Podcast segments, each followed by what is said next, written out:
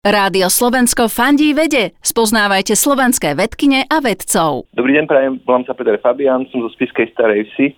V Bratislave som študoval biochémiu, to je spojenie chémie a biológie. Vedel si hneď, čo chceš po škole robiť? No vedel som, že chcem byť vedcom, áno. Takže si sa vybral na dráhu vedca a po štúdiu v Bratislave si šiel do Prahy? Správne. Bolo to fascinujúce a na základe toho som sa rozhodol, že chcem aj ja mať vlastnú vedeckú skupinu a že chcem aj ja posúvať poznanie v tejto sfére. No a potom som sa presunul na tzv. postdoc do Los Angeles, do Ameriky, kde som pokračoval v tomto mojom tréningu a v tejto mojej fascinácii študovania týchto procesov a tam sa nám podarilo publikovať v časopise Science, čo je druhý najlepší časopis vo vede. Inak keď sa povie Los Angeles, znie to skôr tak filmovo, ale aj vede sa tam očividne darí. Bolo to super. To počasie tam je neuveriteľne stabilné, to znamená, že každý deň máte jasnú modrú oblohu, slnko a relatívne teplo aj v zime. V Los Angeles som bol 5,5 roka, respektíve v Kalifornii. Ten výskum na rozdiel od iných vedných odborov je relatívne dlhý, to znamená rátame roky. A stále hovoríme o tom, že skúmate, ako sa nám, ľuďom, vyvíjajú orgány.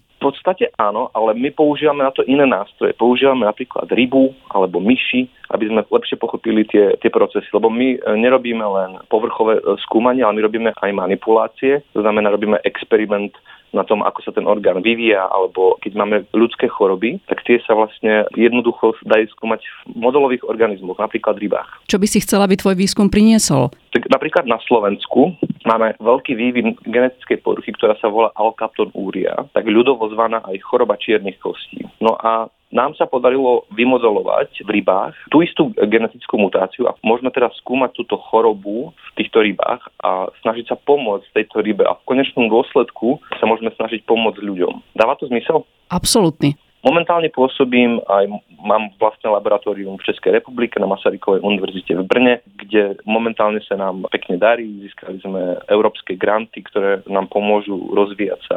V tejto problematike ďalej. Presne tak. Chcel by som povzbudiť e, ľudí na Slovensku, aby boli odvážni, aby sa nebáli, aby sa nebáli vedy, aby sa nebáli kriticky myslieť. Lebo to nám prináša pravdu, to nám prináša poznanie okolo sveta okolo nás. Rádio Slovensko fandí vede. Klikni žijem vedu SK.